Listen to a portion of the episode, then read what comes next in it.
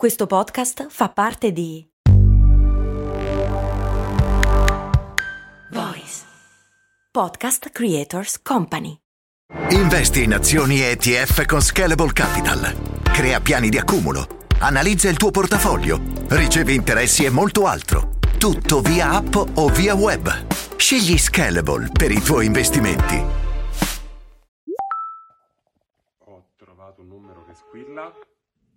Ma non rispondono. O sono staccati o non rispondono. o sono stati colpiti da coronavirus adesso. Immagina di avere un bottone per cambiare quello che vedi non funzionare in ogni amministrazione pubblica e quindi in ogni struttura sanitaria. Disservizi, personale scortese, incuria. Sappi che quel bottone esiste, ce l'hai anche te e sto per raccontarti come si usa e dove si trova.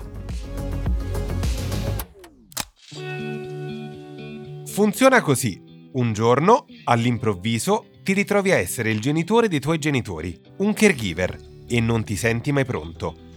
Ma esiste un libretto di istruzioni su agevolazioni, strumenti e dispositivi, badanti, insomma tutte le varie ed eventuali per over 70? Quasi, ed è in questo podcast Voice. La bambina ha 90 anni.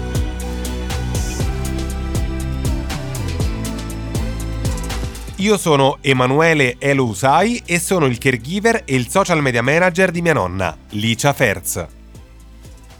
Curarle la depressione facendola diventare una star di Instagram è stato un caregiving molto speciale. E ho tante altre esperienze da condividere in questa guida settimanale pratica, facile e felice alla gestione degli anziani, affinché nessuno perda mai il sorriso.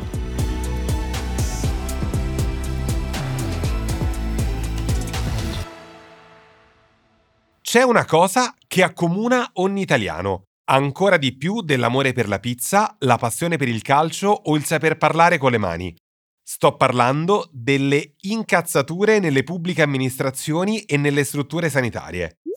Siete imbarazzanti, questa cosa qua va cambiata, è il mio impegno, sia per nonna sia per gli altri nonni. Non conosco una sola persona che non si sia mai lamentata di questo. Tempi di attesa biblici, disorganizzazione, mancanza di empatia, piccoli grandi intoppi che ci portano prima alla rabbia, poi allo sconforto e infine alla rassegnazione. Ma siamo davvero sicuri che non possiamo fare niente per cambiare le cose? Una cosa è certa. Se non facciamo niente per cambiare quello che vediamo non funzionare, nulla cambierà. Per noi e per gli altri. E allora, cosa possiamo fare di costruttivo per contribuire attivamente a migliorare i servizi pubblici? Dov'è e cos'è questo bottone che può dare il via al cambiamento? Prima di arrivarci, partiamo da cosa non fare quando ci troviamo di fronte a un disservizio. Tanto facile quanto inutile e controproducente è prendersela con gli operatori e con gli impiegati.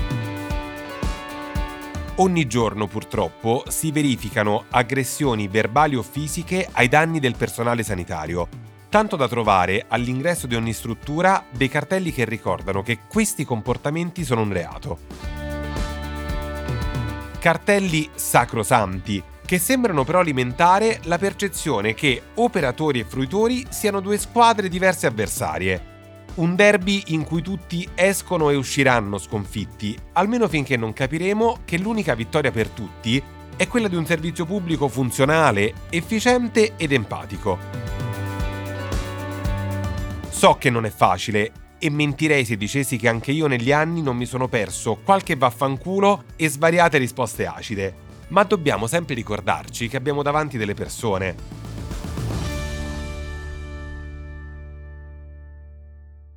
Persone a cui vengono vomitate in faccia ogni giorno frustrazioni di cui magari non sono neanche responsabili, che danno il 110% per sopperire a mancanze che vedono e per cui soffrono. Come ti sentiresti se tutti i giorni, oltre a non sentirti dire grazie, ti insultassero con toni bruschi e atteggiamenti aggressivi?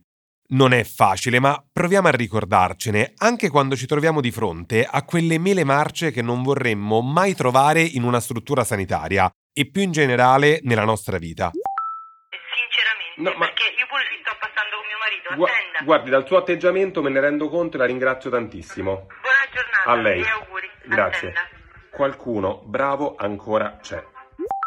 La cosa buona è che il bottone di cui sto per parlare funziona anche per far ascoltare davvero i reclami su tutte quelle persone che non avremmo mai voluto incontrare in un ospedale e aiuta tutti gli altri operatori sanitari che vogliono come noi caregiver o semplicemente utenti una sanità pubblica che funzioni e sia, lo ripeto, empatica. Oggi Voice ti consiglia Ciao, se stai cercando un podcast diverso dove trovare percorsi per la meditazione e il rilassamento, parole, pensieri per il tuo benessere, questo messaggio è per te.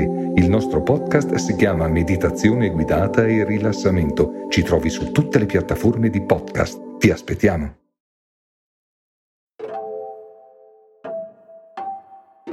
Io ho scoperto questo bottone tre anni fa, grazie a una mia compagna del liceo che è diventata una bravissima avvocata che si batte per i diritti civili, Maria Grazia Carnevale. Dovevo prenotare gli esami del sangue domiciliari per mia nonna, che ne aveva diritto in quanto invalida con legge 104. L'iter dalla prenotazione al ritiro del referto sembrava essere stato pianificato da qualche sadico privo di ogni logica che doveva in ogni modo vendicarsi con i caregiver. Era il 2020 e funzionava più o meno così. Chiamavi il medico di base, richiedevi l'analisi e ti mandava la ricetta elettronica, che dovevi stampare e portare di persona all'ASL per la prenotazione in un ufficio aperto poche ore al giorno e per di più al mattino. Niente email, app o prenotazioni telefoniche. Dovevi prenderti un permesso di lavoro e zitto. Una volta arrivato, per prenotare, non ti bastava la ricetta con il nome e cognome del paziente che assistevi rigorosamente stampata e sti cazzi dell'ambiente, ma dovevi portare una fotocopia di un documento del 2017 che ti avevano rilasciato, in cui c'era scritto che avevi diritto all'assistenza domiciliare. E non era contemplato un database con nome o codice fiscale, che se lo chiedevi rimanevano stupiti come se pretendessi tartine con caviale di beluga nell'attesa. E se non avevi quel foglio o la ricetta elettronica stampata dovevi ripartire dal via. Se avevi tutto, ti veniva dato l'appuntamento, scritto a mano su un foglietto. In un'epoca in cui ricevi promemorie e conferme di appuntamenti via sms o whatsapp anche per tagliarti le unghie, il glorioso servizio sanitario della mia città andava avanti con i foglietti e tutto era normale. Come era normale che il giorno del prelievo non ti veniva comunicata l'ora esatta in cui venivano a casa, né tantomeno il nome dell'operatore per rendere il servizio più amichevole. E se ti diceva sfiga che non si presentavano, provavi a chiamare e trovavi il telefono perennemente staccato, dovendo ripartire dal via. Se invece venivano, per ritirare il referto dovevi tornare alla ASL. Non c'era modo di averlo online. Era come se per loro il disabile avesse necessità di supporto solo alla vista del lago per il prelievo, mentre per prenotarlo o ritirarlo poteva tranquillamente andare all'ASL da solo. Se non poteva, ci doveva pensare qualcuno per lui, un caregiver, a chi importava che perdesse due giorni di lavoro. Ecco, questa situazione, unita a risposte molto scortesi di quelle mele marce di cui ti dicevo sopra, ha fatto arrabbiare moltissimo me e nonna. Abbiamo denunciato la situazione sui nostri canali social e mandato email ai giornali. Siamo anche stati intervistati da Marco Liorni su Rai 1 al riguardo, provando a fare più casino possibile per essere ascoltati e presi in considerazione. Finché l'avvocata Carnevale mi ha suggerito di premere quel famoso bottone per essere davvero preso in considerazione, facendomelo scoprire. Questo bottone, che abbiamo tutti, è il tasto invio della PEC. Destinatario, l'URP della pubblica amministrazione o struttura sanitaria a cui vuoi presentare il tuo reclamo. Che cos'è la PEC? PEC sta per Posta Elettronica Certificata ed è il sistema che consente di inviare email con valore legale equiparato a una raccomandata con ricevuta di ritorno, ma in modo più veloce e gratuito. URP invece sta per Ufficio Relazioni con il Pubblico, che è presente in ogni amministrazione pubblica e quindi in ogni ospedale o struttura sanitaria. Scrivendo una PEC all'URP sei sicuro che la tua segnalazione venga ascoltata e presa in considerazione, perché viene registrata, catalogata ed entro 30 giorni l'URP fornisce comunque una risposta scritta al cittadino, quindi il tuo reclamo non può rimanere inascoltato. L'URP infatti ha proprio il compito di verificare il livello di soddisfazione e di suggerire all'amministrazione proposte per migliorare aspetti organizzativi e logistici sulla base delle informazioni che ha raccolto. E così puoi davvero dare il tuo contributo per cambiare le cose. Con me nonna, quella volta, ha funzionato. Abbiamo scritto una PEC all'URP raccontando nel dettaglio il disservizio e proponendo soluzioni per migliorarlo.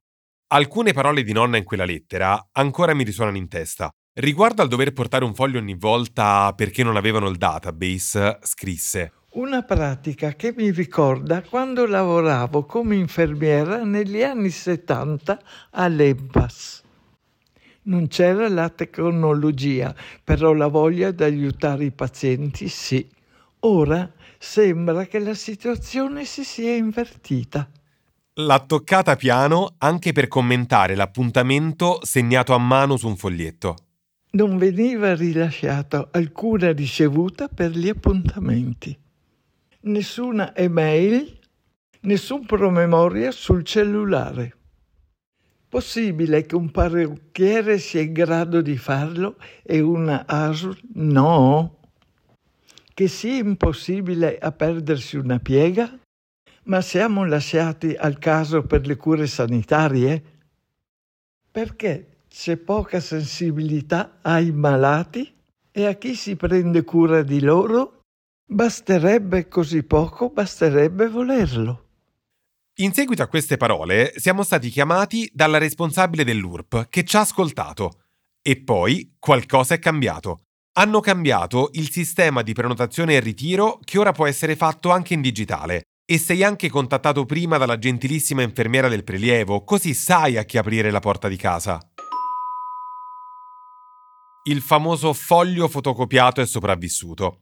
Ora va allegato in ogni mail di prenotazione. Della serie passano gli anni, passano i guai, ma i database non mi avranno mai.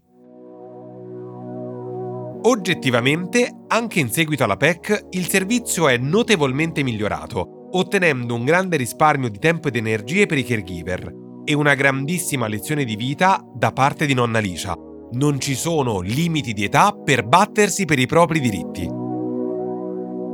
Se hai subito un disservizio, hai vissuto qualcosa che non andava e magari hai anche dei suggerimenti per cambiarlo, invia una PEC all'URP. Inizia a dare il tuo contributo per cambiare le cose per te e per gli altri caregiver. Trovare la PEC dell'URP è facilissimo. Si trova sul sito istituzionale della struttura di riferimento Può capitare che l'URP non abbia la PEC e in quel caso si usa quella generale, scrivendo semplicemente alla cortese attenzione dell'URP. Può inviare all'URP reclami, segnalazioni, proposte o elogi. I reclami vanno inviati entro 15 giorni dall'accaduto e devono descrivere bene quanto successo.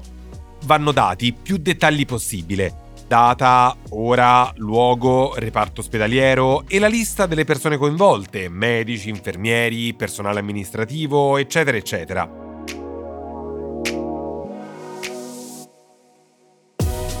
È importante firmare il reclamo e fornire i propri recapiti. Ricorda che le proposte di miglioramento sono forse più importanti dei reclami e che gli elogi sono un ottimo modo per praticare la gratitudine. Scommetto che hai già in mente la tua prima pecca all'URP. Io ne sto per mandare due. La prima è un reclamo per la carenza di empatia e di considerazione del caregiver nella gestione delle visite domiciliari agli anziani. La seconda è un elogio.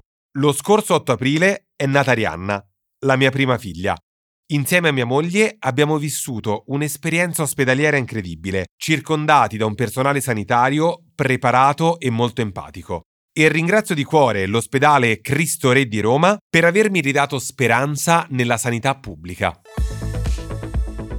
sono sicuro che dal prossimo episodio sarai tu a ringraziarmi, perché andrò a rispondere a una delle domande più frequenti che mi fanno. Che bracciale usa tua nonna? Ti aspetto martedì prossimo con la guida alla scelta dei bracciali salvavita, quali uso, perché e a chi sono consigliati. Per saperne di più o se hai domande sul caregiving o temi da suggerire su come assistere i tuoi genitori o nonni over 70, inviami una mail a labambina90anni chiocciolavoice.fm. Grazie, la bambina 90 anni torna martedì prossimo. La bambina 90 anni è un podcast voice di Emanuele Elo Usai, fonico di studio e sound designer Antonio Mezzadra. Executive Producer Andrea Maltagliati. Produzione Voice.fm.